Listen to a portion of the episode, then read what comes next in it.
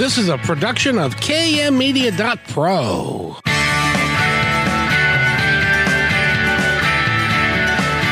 Welcome back to Positive Talk Radio. Our goal is simple to explore evolving ideas one conversation at a time. So come on over into our world. I know you'll like it because on today's show, very, very important conversation around a topic that I think a lot of people would like to bet some more information on, and that is sleep. And we've got a wonderful coach here and somebody that is really gifted at that. And uh, we're going to talk to her in just a moment. But first, I have to talk to my friend uh, Nathan. How are you, sir? whoa, whoa! Is there a radio show going on? Oh, sorry. Whoa, uh, uh sorry. I, w- I was sleeping there. Very nice. I'm glad. See, you're young. You could probably sleep at the drop of a hat. When you get a little older, or you're a baby, that we're going to talk about both today, it, it becomes a little bit more of a problem. Yeah, it can be. I've noticed that a few times. I actually just recently got a new pillow because uh, I'm feeling like maybe my neck has been a little bit stiff in the morning. You know, just part of getting old. So changed my pillow to a memory foam out of a typical whatever normal pillow and been working wonders. Good. You didn't buy it from that pillow guy, did you? No, no, no, no. Yeah. Good, uh, good old Costco.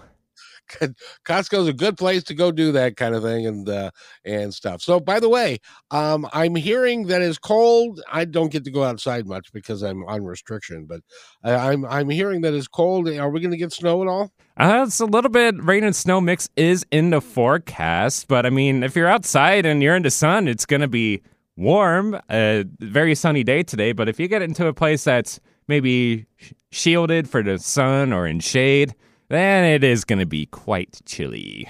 Yeah, indeed it is. It's it's cold, and and I, am hoping that it'll. It's we're almost into March, so I'm hoping that that, that will improve over time. And I'm really excited about our show today because we've got a young lady with us who has been through the war. Um, her second child. Uh, can you imagine? Now you you you don't have any kids yet, do you? Nope, just a Roomba. Seems like a kid sometimes. I would just think about this. You have a baby. And first of all, when you have a baby, you don't get like a week off to recover no. and stuff. All of a sudden, it's like the next day that baby is there. Can you imagine if your child wasn't sleep, w- woke up 12 times a night every night for 5 months? Could you imagine what that would do to you? I have a niece who just turned one, so I know all the stories of, you know, a mother with a very young child is a 24 7 never ending job. And never sleeping job in some cases mm-hmm. because kids have to learn how to do all that. And our coach today, she is a gentle sleep coach, and we're going to ask her all about that. Andrea Moore is with us. Andrea, how are you today? And thank you for being here. And I'm glad you survived. Hi, Kevin. Thank you for having me here. I, am well rested today. that's that's good. Well, um, you are rested now, but there was a point in time and by the way, uh, I highly suggest that everybody go to her website, which is blissfulnights.ca. And she's got some free videos there, and you can look at that. And she's got classes, and she's got, uh, you can work with her one on one because, as we discussed in our previous talk together, sleep is kind of an important part of our lives, isn't it? Just a little bit. Kind of changes everything. Well, and it's just as important. They say now, whoever they are, that it's as important as eating and and getting you know having a good mental attitude and all of those things. Sleep plays into that a great deal, doesn't it? Oh, sleep plays into our physical health, our emotional well-being, our mental well-being. It pretty much impacts us in all areas of life. And what was it like having your child and knowing that your child was going to get up 10 to 12 times that night every night. Yeah that that was ridiculously hard. I was hit with postpartum depression and anxiety very early on likely within the first week. I remember in that that first eight days, he slept about one hour per 24 hour period. And by day eight, I was hallucinating. I tried to go up the street for a walk and I almost blacked out walking across the road. I had to turn around and just go back home. I had nothing. And it got slightly better than that, but it was still very broken sleep for for many months. Uh, we would be awakened every 20 minutes to 45 minutes. Occasionally, we would get a 90 minute stretch. Oh man, that, that that must have felt like we've made it. I got 90 whole minutes. Uh, it's amazing how refreshing 90 minutes feels when you only get that once a month. and and the poor the poor little guy he he broke his clavicle during the birth and and all of that. So he he had a rough beginning. Uh, how's he doing today by the way? He he's doing fantastic today. He's a great sleeper now easily 11 hours at night. He's eight years old and he's uh, he's one of my greatest little teachers all my my kids are but he is the reason that i made this switch and why i do what i do now because I remember that time when life solely revolved around getting just one hour of sleep. If someone, if my mom could come over and hold him for an hour just so I could try to sleep in the daytime, everything was consumed with just needing to sleep. I had no energy to function. And just knowing the process of getting him to sleep, there's so much anxiety knowing that evening was coming and what I was heading into. Well, now you are an educated woman, and and you were doing things before this. What did you do before this? Yeah, so my background is in psychology, social work fields, and right before switching into pediatric sleep, I worked at Big Brothers Big Sisters, and before that, I worked at Canadian Mental Health Association. Oh wow! So you've been in and been in and around mental health and the effects that sleep has on your mental health for like a long time. Absolutely. The focus was definitely more mental health, but since branching out into pediatric sleep, I did a lot more training on infant mental health and breastfeeding and just really understanding early childhood development because there's so many vulnerable periods of development little ones go through in the first couple of years of life if we're doing any kind of coaching or setting boundaries where there could be emotions happening with that, I want to make sure that we're supporting a baby or a child through that. What is it like for the little one? I, I realized it was really hard on you, but what was it like for him not being able to get the rest that he needed as well? I think he was getting rest. So, in the first year of life, a lot of babies do have somewhat more broken sleep. His situation was a bit more extreme than a lot, but it's often the parents who wake up more fully to get the baby back to sleep. And we either stay awake by holding them or keeping them asleep. So, we're staying awake and they're being helped back to sleep over and over. And one of the reasons it impacts us more is our sleep cycle is longer. An adult sleep cycle is closer to 90 minutes, whereas a baby's is about 40 to 50 minutes. So if we're awakened every 45 minutes, we've only made it halfway through a sleep cycle. Uh huh. I understand. I've been there. I've, I, I do that occasionally uh, don't don't get, make it through an entire sleep cycle. But I got to applaud you because um, this was your middle child, right? That's right. Well, you actually had another one, so so that, I applaud you for continuing that process because I would have been like, uh, uh-uh, uh no, he ain't going through that again.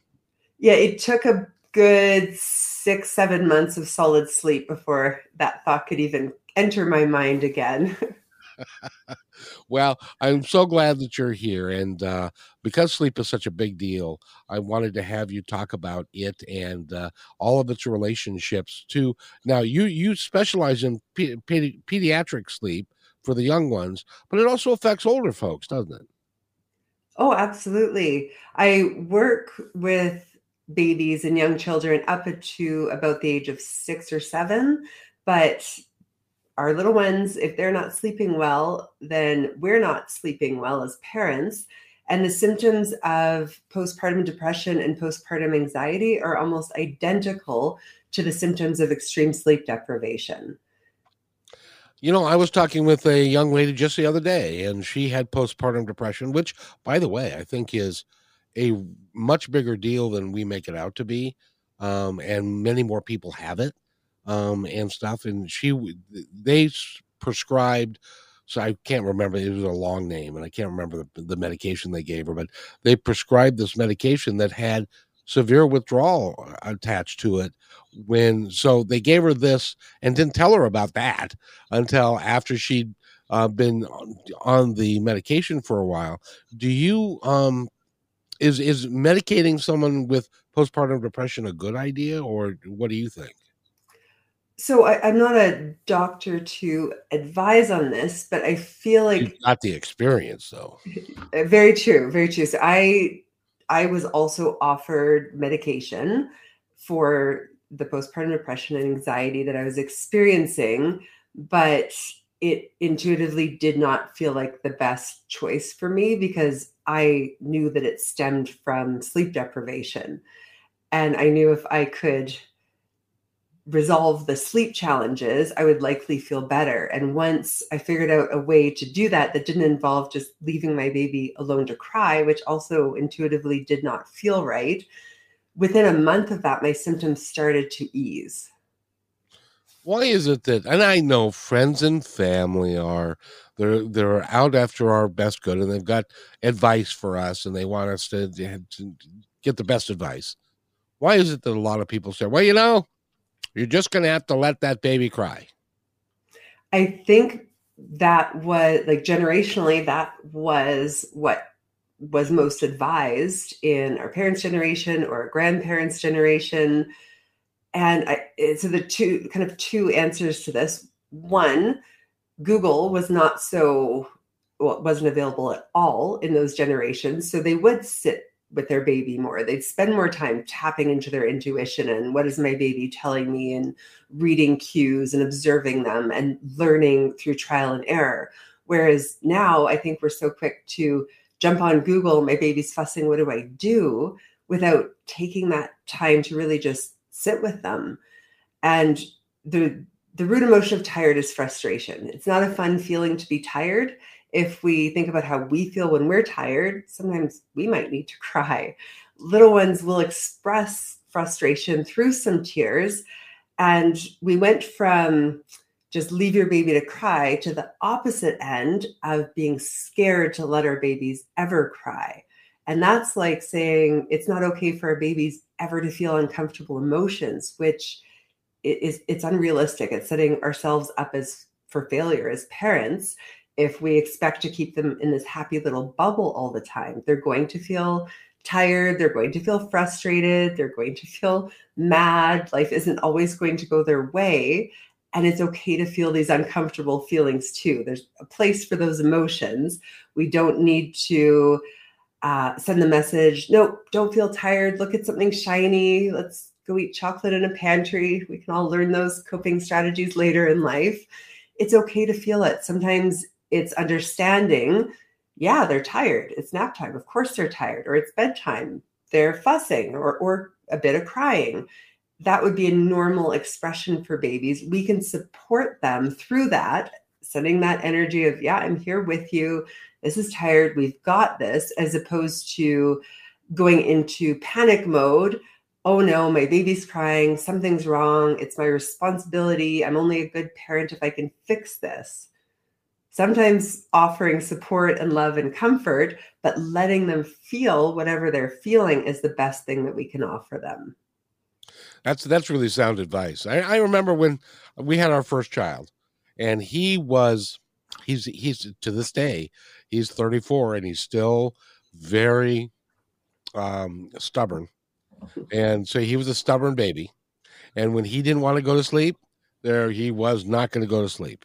So I distinctly remember we were told, and we were told by both our parents that, uh, well, just got to let him cry it out. Just let him cry it out.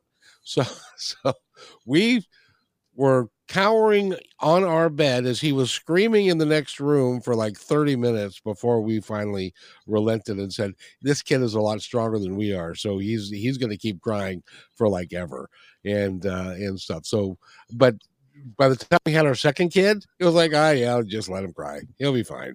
So when and some crying is a useful function. Like we when we release tears of frustration, anger, sadness, uh, something doesn't go our way, we're really irritable. When we release tears that stem from those emotions, there are actually toxins released in our tears, there are stress hormones released, we get a boost of oxytocin after. It's healthy to let ourselves let those emotions out through some tears and to let our babies do some of that too. Um, the other type of crying, so that's what we would call tension release crying. So letting those emotions out. The other type of crying, which we do want to avoid, is something called tension increase crying. This is when a baby or a young child has gone beyond their own ability to regulate and they're no longer showing signs of trying to work through whatever emotion is that they're feeling. And when we go into that stage, and it's more likely to go here with younger babies, so under under six months, we're more likely to cross that line. But this is when a baby's stress response could be activated. They're potentially in fight, flight, or freeze. They don't learn from this stage. This is survival mode. So it's not productive to go there with coaching. But I feel like most parents don't get the knowledge or the education on what those two different cr- types of crying look like. And one of the biggest keys to determining the difference between the types of crying is watching body language. What is that baby doing with their body when they're crying? Because if they're feeling a big emotion and trying to work through it, that's a good thing. We want to encourage that. That's learning emotional regulation. We want to cheer them on, offer support, we don't want to jump in and interrupt that process. So when a baby is crying and exhibiting a lot of body language, so they could be thumping their legs, moving their head back and forth, arms might be going all over the place, as they progress in motor skills, you might see a baby sitting up, laying down, crawling around the crib, standing up, doing gymnastics everywhere. It does not look like an adult trying to fall asleep. So get that image out of your mind. It, babies are very mobile. That feeling of being tired is an uncomfortable feeling within the body. And they try to work through that feeling by moving their bodies. Ah, see, my oldest son wanted to move out of the house when he was like 18 months old because he got tired of us. He, he, he was thinking, I could be on my own because his his was and literally was an angry cry. If he didn't get what he wanted, he was just pissed. I mean, really angry. I I can empathize with that. I have three zero to 100 kids with the big emotions. I call them wonderfully spirited here and this is this is more a temperament trait. So it's not necessarily the volume or intensity of the crying that tells us if it's tension release crying or tension increase crying. That more comes down to temperament. There are probably some adults you might be able to think of who express themselves more loudly than others and little ones are the same. And for little ones who go from 0 to 100 quickly over everything they're not distressed every five minutes. They're just letting us know very clearly, I don't like that. That bothered me. And they can uh, they can feel that feeling of being tired somewhat more intensely. It bothers them more than it might their easygoing counterpart. So, if somebody would like to talk to you and like to work with you, what does that look like? Uh, because I, know that um, you've obviously, and by the way, go to blissfulnights.ca and you can find out all the information about her. But if somebody has a problem with um, a, a child and the, their sleep patterns are disrupted, and I got another one for you. So so when we get this out, we'll talk about that. But um, but, but how do you how do you help them? What's it, what's it look like when you work with someone? Usually, what I do is I start with a free introductory phone call just to get a feel for what their needs are, and I have, I do have two different streams of support. So, one is personal support, where they fill out history assessment, seven page form, gives me a full picture of their little one, age, um, stage of development, their history, their routine, their sleep environment, temperament, as well as their goals. I always work to help a parent meet their goals, not my own. And then I do write up a plan. I write it out night by night. Although 80% chance a little one is not going to follow a plan as laid out, they're all individual little humans. I expect them to go about it in their own way. And that's okay. I don't do cookie cutter plans and say just stick to it no matter what. We use the plan more as a guideline or a starting point. We try it out. Once we see how the little one reacts, how they feel about it, we make changes and adjustments as we go. They also have access to my video library. So I do have them watch about 45 minutes worth of videos before we work together. And the videos cover sleep shaping topics, which is just understanding how sleep works, how to set up uh, sleep inducing environment, uh, how to figure out their little one's schedule, no templates. Uh, I want to figure out, I want to teach parents how to figure out their own baby's schedule so that they can adapt it as their baby grows. And then we have a one hour consult, usually over Zoom, where I walk them through the steps of their sleep plan. We talk a lot about emotional regulation and how to tell the different types of crying and how to tailor their response to the different types of crying or, or fussing. So there's no uh, sit in a chair, you're only allowed to respond after eight minutes or 15 minutes. Some babies mildly fuss or you know, suck on their toes and fingers for 20 minutes. They don't need intervention. They're doing fine. I wish I could do that. I, I yeah, that's a special talent when we could get those toes in the mouth. I'm not nearly that flexible anymore, but that would be nice. Anyway, I'm sorry. Go ahead. I interrupted you. Oh, that's okay. So some some little ones go from zero to 100 a lot more quickly. So we're not going to wait 10 minutes for the little one who is escalating really quickly, we're going to offer support sooner rather than later for those ones. And the other ones who are fine with a bit more space and playing with their body parts as they fall asleep, uh, they're, they're okay for a little bit longer. And then we uh, increase the challenge level as the baby rises to that challenge. So we might start out with in arms coaching, getting them comfortable falling asleep with a lower level of help, but a high level of support. When they're doing great there, then we ask them to do it on a flat surface. So nothing's cold turkey. Um, and usually over the course of a week and a half to two weeks, we've either reached our night goals or we're about 80 to 90% of the way there. That's got to make people feel really encouraged if they can see positive signs. Absolutely. And I've worked with well over 1,500 little ones through this process. So sometimes I can see, I can out the positives. Like, this is great. Your little one fell asleep in 28 minutes. It felt like a long 28 minutes, but that's, that means it wasn't even a huge challenge what we asked them to do. If they're falling asleep in 30 minutes or less, that's a sign that they're coping really well. Oh, that's that's good. By the way, if you'd like to give us a call, Nathan, are you there, sir? Yes, Kevin, I'm here. First of all, I want to know, can you you're younger than I am, can you suck on your toes? Can I uh uh I'm not sure if I can do that anymore. It's been a while uh, since I tried. If somebody would like to give us a call, what numbers do they use? They can give us a call at 425 373 5527. And we also have a toll free phone number at 1 888 298 5569. And if you're joining us on the YouTube or Facebook stream, you can see that on your screen as well. Just write it down, put it in your speed dial, and give us a call. 425 373 5527 or toll free 888 298 5569. And we're talking with Andrea Moore, and she is a, a gentle sleep coach. She she helps young ones and uh, and the people that are associated with the young ones all have a restful night's sleep. Because I imagine that when you do your work and baby's doing better and mom and dad are getting more rest, the the entire stress level of the house goes down.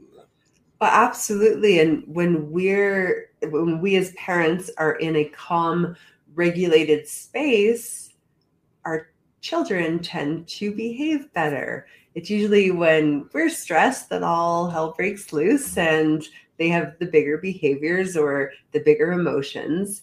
In the first few years of life, babies and young children, they don't self soothe or self regulate, they co regulate. So that means they learn emotional regulation with a parent close by or a caregiver close by offering presence and able to stay as calm, non reactive, and loving as possible. And I know easier said than done. Good point. No kidding. Um, but I, I, after the break, I want to talk to you about my youngest son who has got a, a four year old child, and uh, she's quote unquote what they call on the spectrum and I want to talk about that a little bit because I think that there are a lot and lots and lots and lots and lots of little ones that are on the spectrum in some manner or form, and I think it's important that that we understand what they're going through in their world, and I know that you've had experience with that as well. Absolutely. Very good. We're talking again with Andrea Moore, and she is a sleep coach, and um, she she worked with. Oh, before we go, I, I got to ask you about Kim West. I'm unfamiliar with her. Tell me about her. Kim is the uh, wonderful human who started the Gentle Sleep Coach organization. So she uh, started this. I, I, I, don't have the exact number of how many years ago, but I think it's been at least a couple of decades. So she's one of the leaders in the fields of pediatric sleep, and she's started offering parents other methods other than cry it out. And what I loved about her training program was it included breastfeeding and looking into medical issues that might be impacting sleep and early childhood development. There is so much more to her training than a lot of the comparable options out there.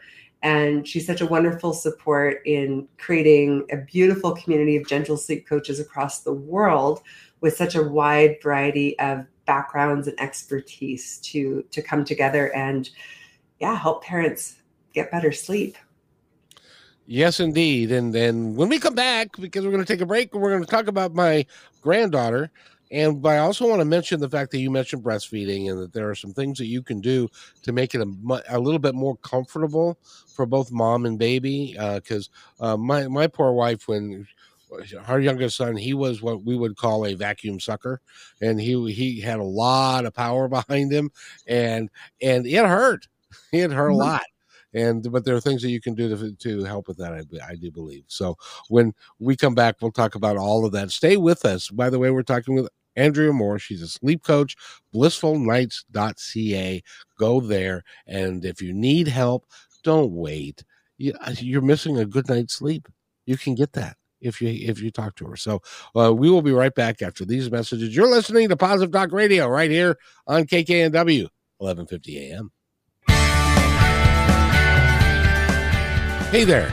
I'm excited that you're listening right now, and if you like what we're doing here, you're going to love PositiveTalkRadio.net. On PositiveTalkRadio.net, each show, which is recorded live, is packed with positive information, with real people discussing real issues, and positive solutions that can work for everyone. I hope that you'll join us on PositiveTalkRadio.net and listen to all 340 plus shows. I think it's worth your time. But then, that's just me. That's positivetalkradio.net, your home for great progressive positive podcasts.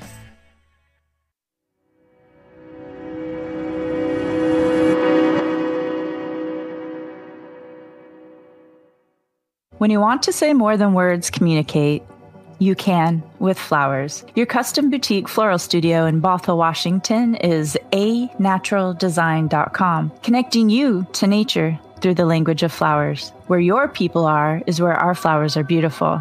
Your success is our goal. A naturaldesign.com at your fingertips today.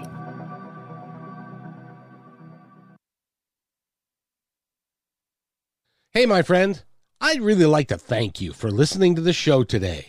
As you may know, I started Positive Talk Radio way back in 2003. We were one of the first shows on KKNW. For 11 months, I was fortunate to be part of many lives, making a positive difference with great interviews and discussions, creating new thoughts and ideas. Sadly, For financial reasons, I had to terminate the show. Well, it took 18 years, but we're back better than ever. And not only on KKNW Monday, Wednesdays, and Fridays, but also podcasting with several inspiring channels with the same driving passion as the original. Please visit kmmedia.pro for complete information about all of these shows. In addition, if you feel called to keep positive programming on the air, you can join us by sponsoring the show and aligning yourself with our mission, which is nothing short of saving the planet and each other. Again, that's kmmedia.pro. I'll see you there.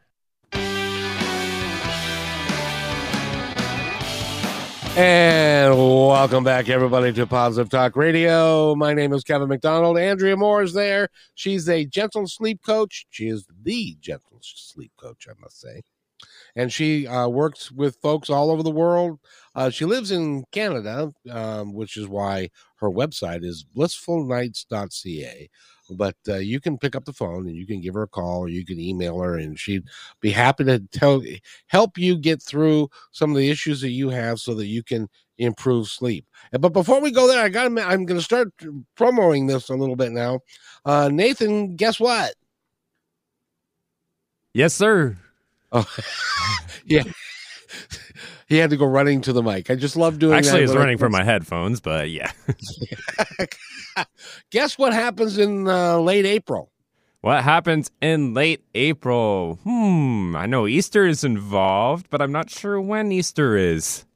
Well, there's there's a uh, a radio show that's going to a brand new radio show that's going to be on uh, uh, Kixie. Ooh, brand new radio show. Always nice it's, to get new radio shows in our stations. But it's it's not it's not a new radio show. It's my show, and uh, we're gonna be we're adding an hour on Kixie Light three o'clock on Friday, and this is gonna be late April. I just had to say that. I'm so excited about it. Do you have a idea which week, or is that still to be determined? Do you have a time slot? Uh, Anything else you want to share? Uh, it's uh, three o'clock on Fridays. It's Friday afternoons. Okay. So it's gonna be drive time on Friday, but I think I think it starts uh, April 20th or 27th, right around in there. Yeah. So that you said it's on Fridays. So it's that'll be, be yeah, the 21st or the 28th. 28th, I believe. Uh, well, it might be the 21st. I really should, you know, write this stuff down before I start talking about it. I know. Well, so, if you hear a bunch of dead air, then Kevin got the wrong date. yeah, exactly, exactly. So, uh, Andrea Moore is with us, and uh, my granddaughter. Can I talk to you about my poor granddaughter? Absolutely. She is um she had sleep problems. She didn't sleep through the night. She stays up till two o'clock in the morning and uh, before she's willing to fall asleep. And so they when they had her tested and they've discovered that and I, am not even sure I, I know exactly what this means and I think I'm not alone in this. Uh, they said, well, uh, it appears that she's on the spectrum. I don't even know what that exactly means. Do you know how you do you have any experience with autistic children? I absolutely do. So my kids are diagnosed on the spectrum or autistic. And one thing that's important to understand is it's a very wide spectrum of different clusters of traits to have that diagnosis. I do encounter a lot of sleep challenges with the neurodiverse population. It's that much harder to to fall asleep. Sometimes um, with autistic children, it might be relation in relation to how their body produces melatonin or the amount of melatonin that their body produces. And sometimes it's just harder for them to process and deal with the feeling of being tired and to accept the boundary around going to sleep. So some of it absolutely with sleep can be behavioral, some of it can be biological as well. What does it matter if their uh, body isn't producing melatonin very much? Well, melatonin is something really helpful for sleep. Generally, we as humans produce our peak levels for the time that we fall asleep and it assists us in falling asleep and staying asleep for about the first two thirds of the night. So if we don't have peak levels, it's just that much harder to fall asleep. There's one other chemical that helps us fall asleep. That's a chemical called adenosine or sleep pressure. So that builds up in our body as the day goes on to be at peak levels by bedtime as well. When we have peak levels of sleep pressure that line up with peak levels of melatonin, that's like that magic combination that helps us fall asleep quickly. Now, when you become an adult, you can supplement with things like I don't know, uh, uh, uh, beer or vodka or something mm-hmm. like that that'll put you to sleep. But the sleep isn't really high quality when you do that sort of thing. And they don't recommend that for children. no, no, you you could lose your your kids if you if you, if you use that. But now, can you supplement children with uh, melatonin and that kind of thing? Do they recommend doing that? I have no idea. Yes, that would be a conversation to have with a doctor, but usually we would want to try everything we can do before moving to that step because supplementing with a synthetic melatonin isn't the same as what the body produces. So, and there isn't a lot of long term research on the impacts of melatonin supplementation in little ones. So, there, luckily, there is a lot that we can do to increase the body's ability to produce melatonin. And a lot of that is looking at a light dark routine. So many times, parents, out of their memories of being scared as an older child, will introduce a nightlight into a younger child's room or a baby's room, thinking, well, they're crying, they must be afraid of the dark. Little ones, babies are not born afraid of the dark. We're born with two fears the fear of falling and the fear of loud noises. Other fears come along with the development of imagination, which kicks in around two and a half to three years of age. So if it's in the first couple of years, it's not scared. It's likely that they're tired or they're going through some kind of development, busy brain period. Uh, but complete darkness or as close to complete darkness is the most ideal sleep environment that we can create. So that includes, if it's as an example, during the summertime when kids uh, go to bed earlier than it gets dark because it doesn't get dark till eight or nine. Would you put shades on the windows and uh, and to and to make the room artificially darker? Absolutely, make it as dark as possible. Blackout blinds. Uh, I even would put up foam boards behind or cardboard behind the blackout blinds because light still trickles in around the corners. It, when you put up the foam board or completely black it out, it does really make a difference. And one thing we probably don't want to tell our kids is, oh, it, it's bedtime when it's dark out, because then they can use that against us in the summer hours. No, it's it's bedtime when the clock says six o'clock or seven o'clock or whatever that magic time is. Now, as a sleep coach, do you recommend having a set bedtime?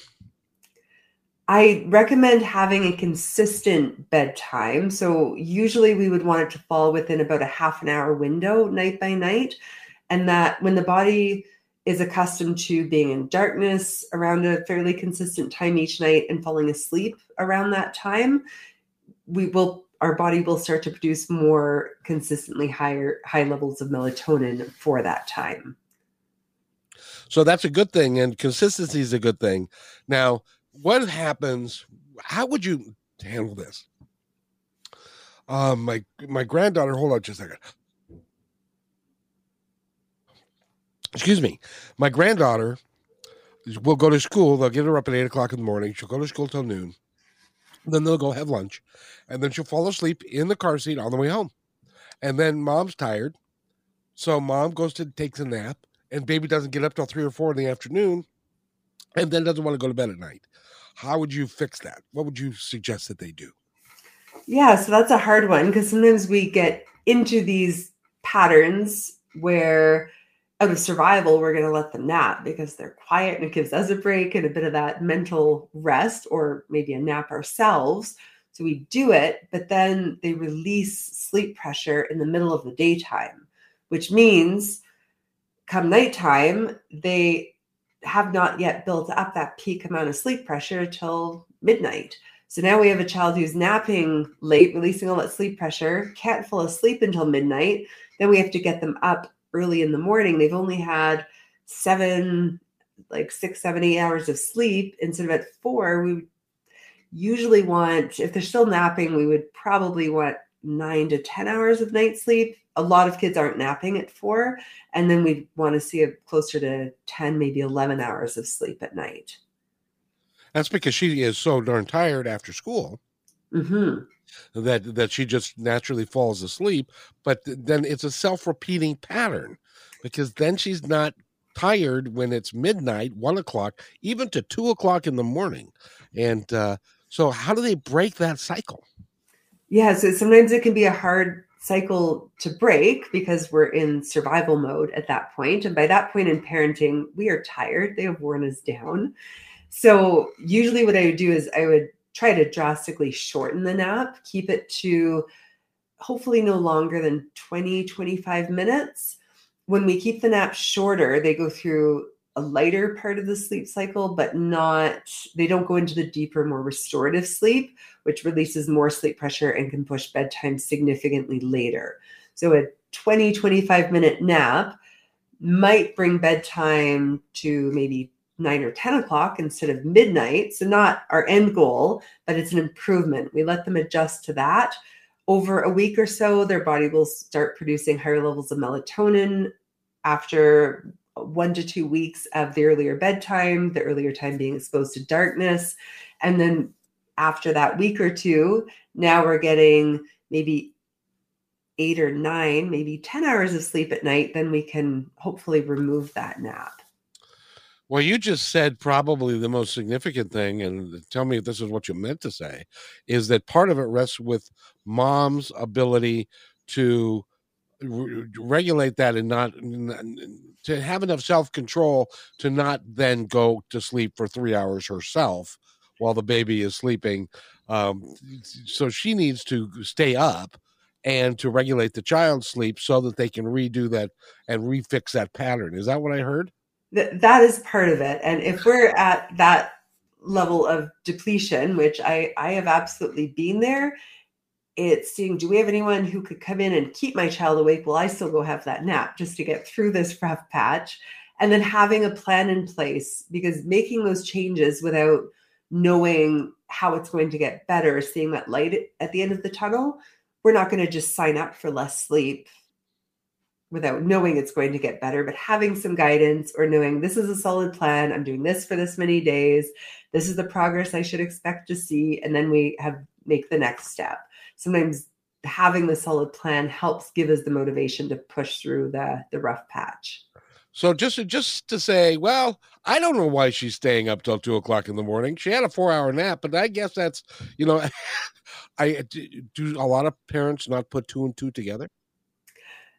I think some do, but again, we get to that point of depletion and exhaustion where we kind of know what we're doing might not be helping, but we're just so tired. If we have an opportunity to get that sleep, we would almost sell our kidneys for an extra hour of sleep.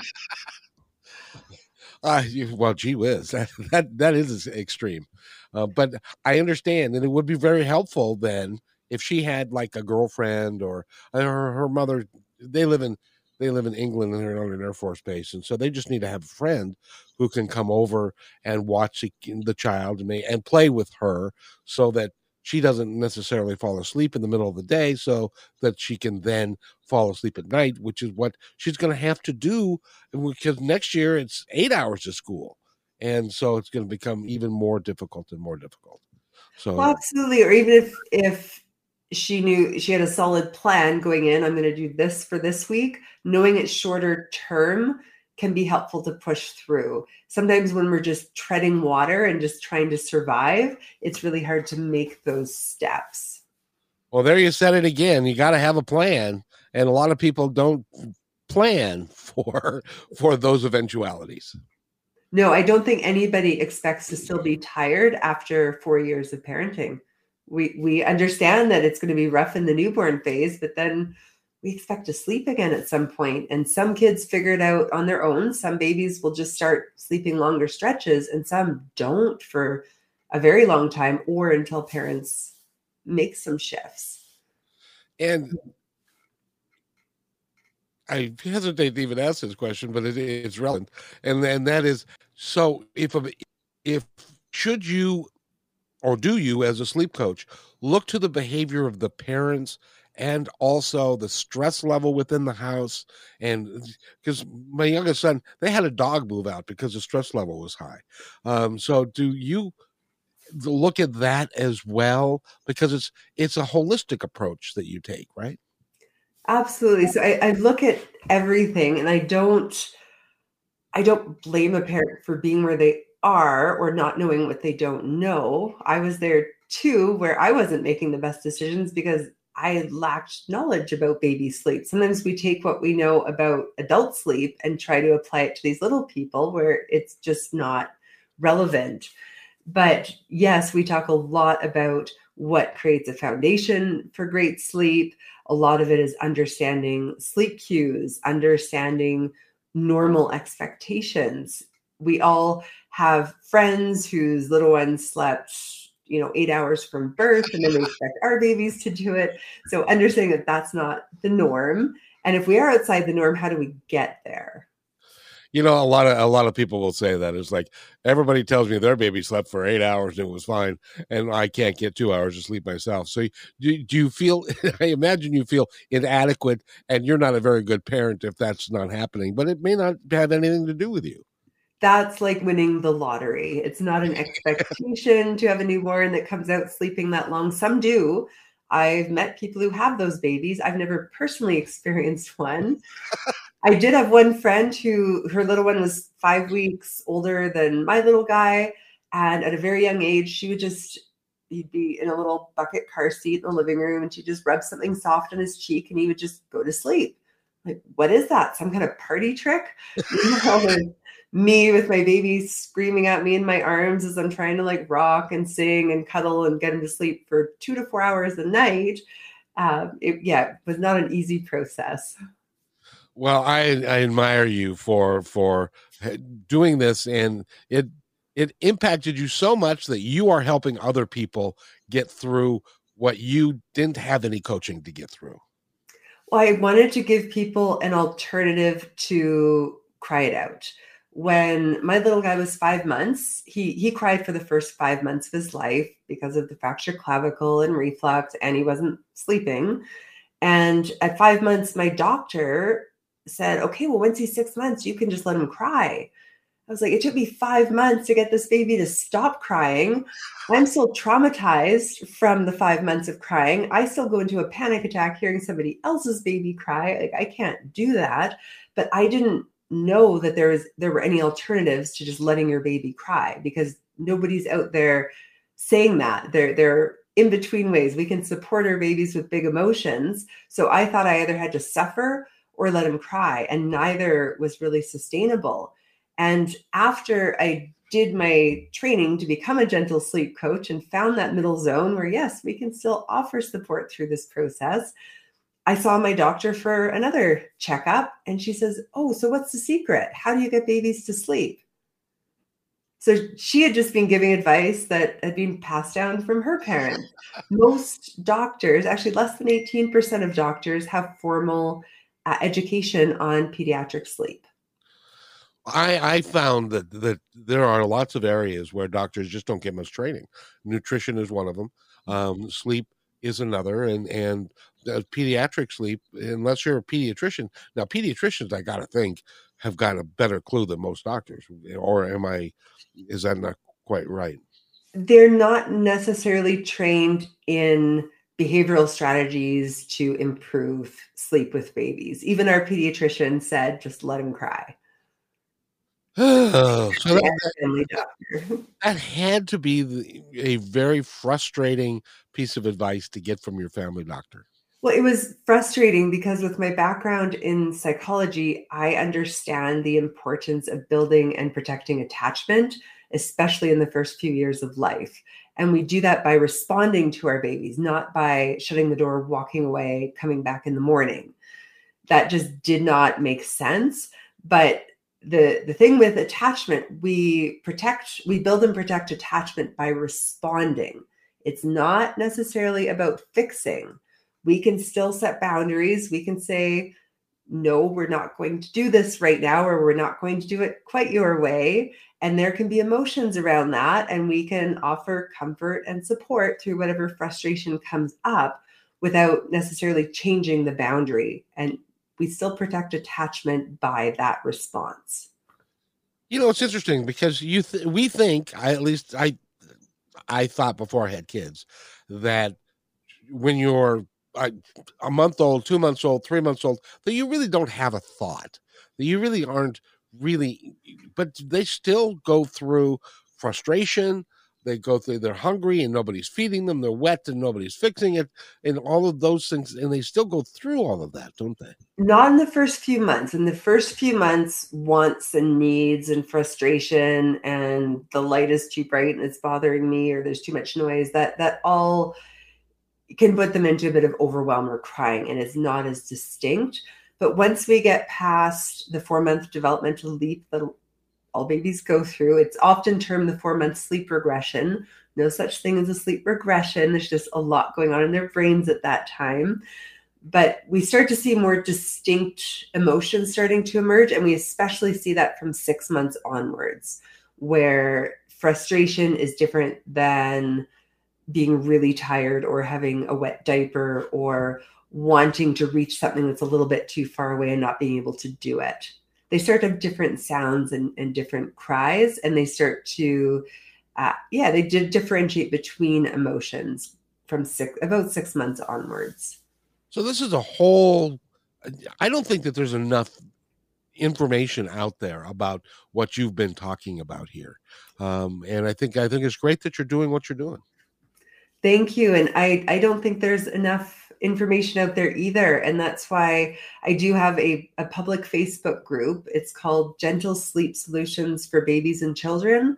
But I offer lots of live q&a's i have hours and hours of pre-recorded videos on the different types of emotions and the types of body language to look out for and how to read our baby's body language to know when when do we support and cheer them on? Like i'm with you this is tired kind of sucks but we've got this you're not alone versus okay danger zone my baby's not regulating i need to intervene and bring them back to calm because they've gone beyond their own ability.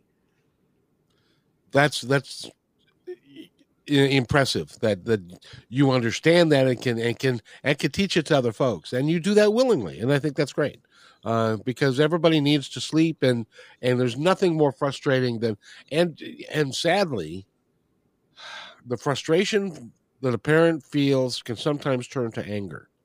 And they can that's where the shaking baby syndrome comes from and some of those things that can be very very destruct- destructive. So it's great that they have parents have got a place that they can go so that they don't get to that point i hope Oh, absolutely. And I can empathize when my my younger two, who would scream in my arms at me for two to four hours a night at bedtime, I knew in my head they weren't giving me a hard time. They were having a hard time, but everything in my body just wanted to put them in the crib, slam the door, and like run away. It was so overwhelming to to deal with. And what's usually under anger is intense frustration or one of our own needs not being met. And that can erupt. And it we don't want parents to get to that place. And there's so many things that we can do to help babies sleep so that parents don't have to face that. Well i think it's wonderful that your your entire career has been about helping people and that that is so that is so cool working with the boys and girls clubs and doing doing what you did and and your your education and stuff. So congratulations. I think it's i think it's great work that you're doing. And go to blissfulnights.ca and you can find out all about andrea and her name is andrea moore. She's a gentle sleep coach. She can help you get back to some sort of normalcy in your life with your infant at least at least you'll understand why they're doing what they're doing right? Exactly. Sometimes it's just knowing that helps us stay calm because we know it's going to pass as well. Just got about a minute and a half left. I would like to i'm going to set myself aside and i'd like you to tell our audience anything that you would like them to know the ones that are listening now or the ones on the podcast and elsewhere. What I really want parents to know is that their intuition is the greatest gift and tool that they have through parenthood. They know their baby best. So if they're given advice to do pretty much anything in parenthood, including letting your baby just cry, and it doesn't feel right, tap into that, listen to it. You are your child's biggest advocate. You know them better than anyone else on the planet. I never pretend to know a baby better than their parents do. I know sleep, but I like to combine what I know about sleep, combine that with their intuitive knowledge of their baby, and that's how we we get them sleeping. And I'll bet you oftentimes they say, Yep, that's exactly what's going on. I, I do get that. I, fig- I figured you did. And, but you also get, thank you, Andrea. You've given us hope that this too will end. Absolutely. And I, I try to empower parents to understand why they're doing what they're doing, why we're making the decisions we're making in coaching so that they can they can take that knowledge and apply it down the road. Because there is nothing when it doesn't look like there's going to be an end to it and you're tired and you get to look forward to being tired for what appears to be the rest of your life it makes it tough. Andrea moore thank you so much for being here. Blissfulnights.ca go there talk to her. She can help. And i want to thank everybody for tuning in today. We'll be back monday at 3 and by the way be kind to one another because each other's all we've got. We'll see you again. Take care